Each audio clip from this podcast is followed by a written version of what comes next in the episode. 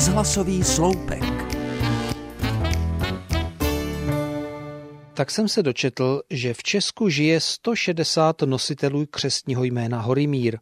Proč to připomínám? Myslím si, že všichni tihle Horymírové se určitě už dlouho těšili na dnešní den.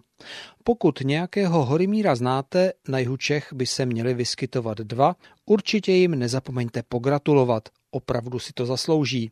Vždyť na dnešní den čekali celé 4 roky.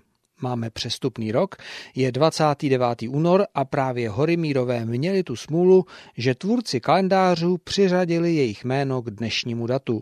Na druhou stranu, Horymírové, kteří nemají oslavy a juchání v oblibě, tuhle 4letou svátkovou periodicitu docela jistě vítají. Výrazně ušetří, když pozvou kamarády a přátele k oslavě jen jednou za 4 roky.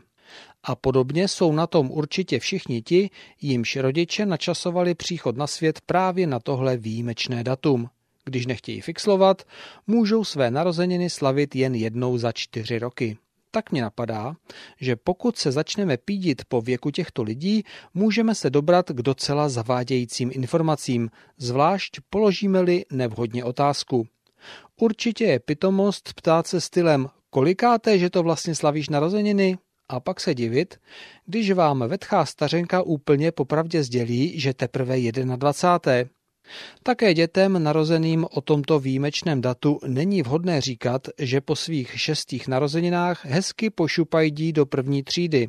Paní učitelky by jistě měly ze 24letého habána napěchovaného v malé školní lavici mezi vyjukanými prvňáčky velkou radost.